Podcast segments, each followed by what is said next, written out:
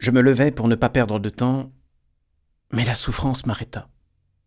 C'était la première fois que je me levais depuis qu'Albertine était partie. Pourtant, il fallait vite m'habiller afin d'aller m'informer chez le concierge. La souffrance, prolongement d'un choc moral imposé, aspire à changer de forme. On espère la volatiliser en faisant des projets, en demandant des renseignements. On veut qu'elle passe par ces innombrables métamorphoses. Cela demande moins de courage que de garder sa souffrance franche. Ce lit paraît si étroit, si dur, si froid, où l'on se couche avec sa douleur. Je me remis donc sur mes jambes. Je n'avançai dans la chambre qu'avec une prudence infinie. Je me plaçais de façon à ne pas apercevoir la chaise d'Albertine, le piano là sur les pédales duquel elle appuyait ses mules d'or, un seul objet dont elle avait usé et qui tous, dans le langage particulier que leur avaient enseigné mes souvenirs, semblait vouloir me donner une traduction, une version différente, m'annoncer une seconde fois la nouvelle de son départ. Mais sans les regarder, je les voyais.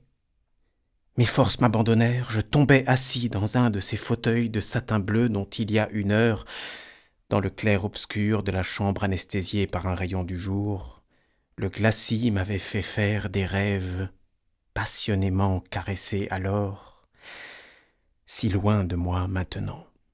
Hélas, je ne m'y étais jamais assis avant cette minute que quand Albertine était encore là.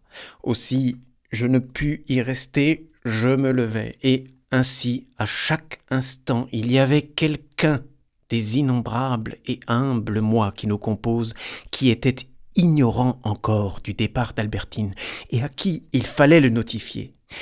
Il fallait, ce qui était plus cruel que s'ils avaient été des étrangers et n'avaient pas emprunté ma sensibilité pour souffrir, annoncer le malheur qui venait d'arriver à tous ces êtres, à tous ces moi qui ne le savaient pas encore. Il fallait que chacun d'eux, à son tour, entendît pour la première fois ces mots.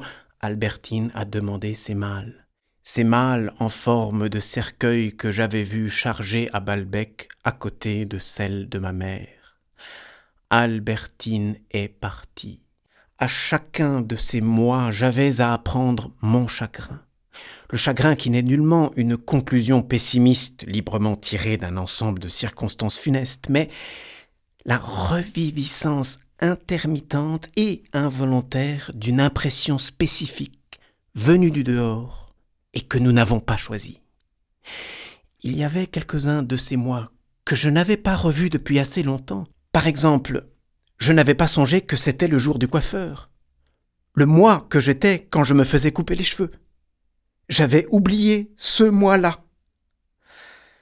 Son arrivée fit éclater mes sanglots, comme à un enterrement, celle d'un vieux serviteur retraité qui a connu celle qui vient de mourir. Tout mon espoir était qu'Albertine fût partie en Touraine chez sa tante, où, en somme, elle était assez surveillée et ne pourrait faire grand-chose jusqu'à ce que je l'en ramenasse. Ma pire crainte avait été qu'elle fût restée à Paris, partie à Amsterdam ou Montjouvin, c'est-à-dire qu'elle se fût échappée pour se consacrer à quelque intrigue dont les préliminaires m'avaient échappé. Mais en réalité, en me disant Paris, Amsterdam, Montjouvin, c'est-à-dire plusieurs lieux, je pensais à des lieux qui n'étaient que possibles.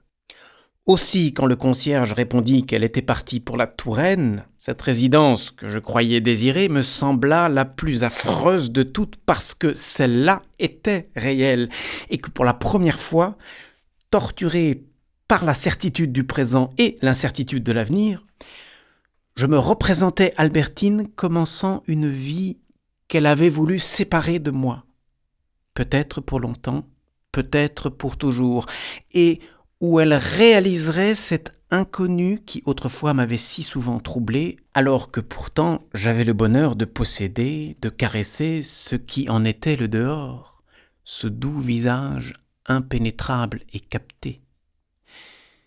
C'était cet inconnu qui faisait le fond de mon amour.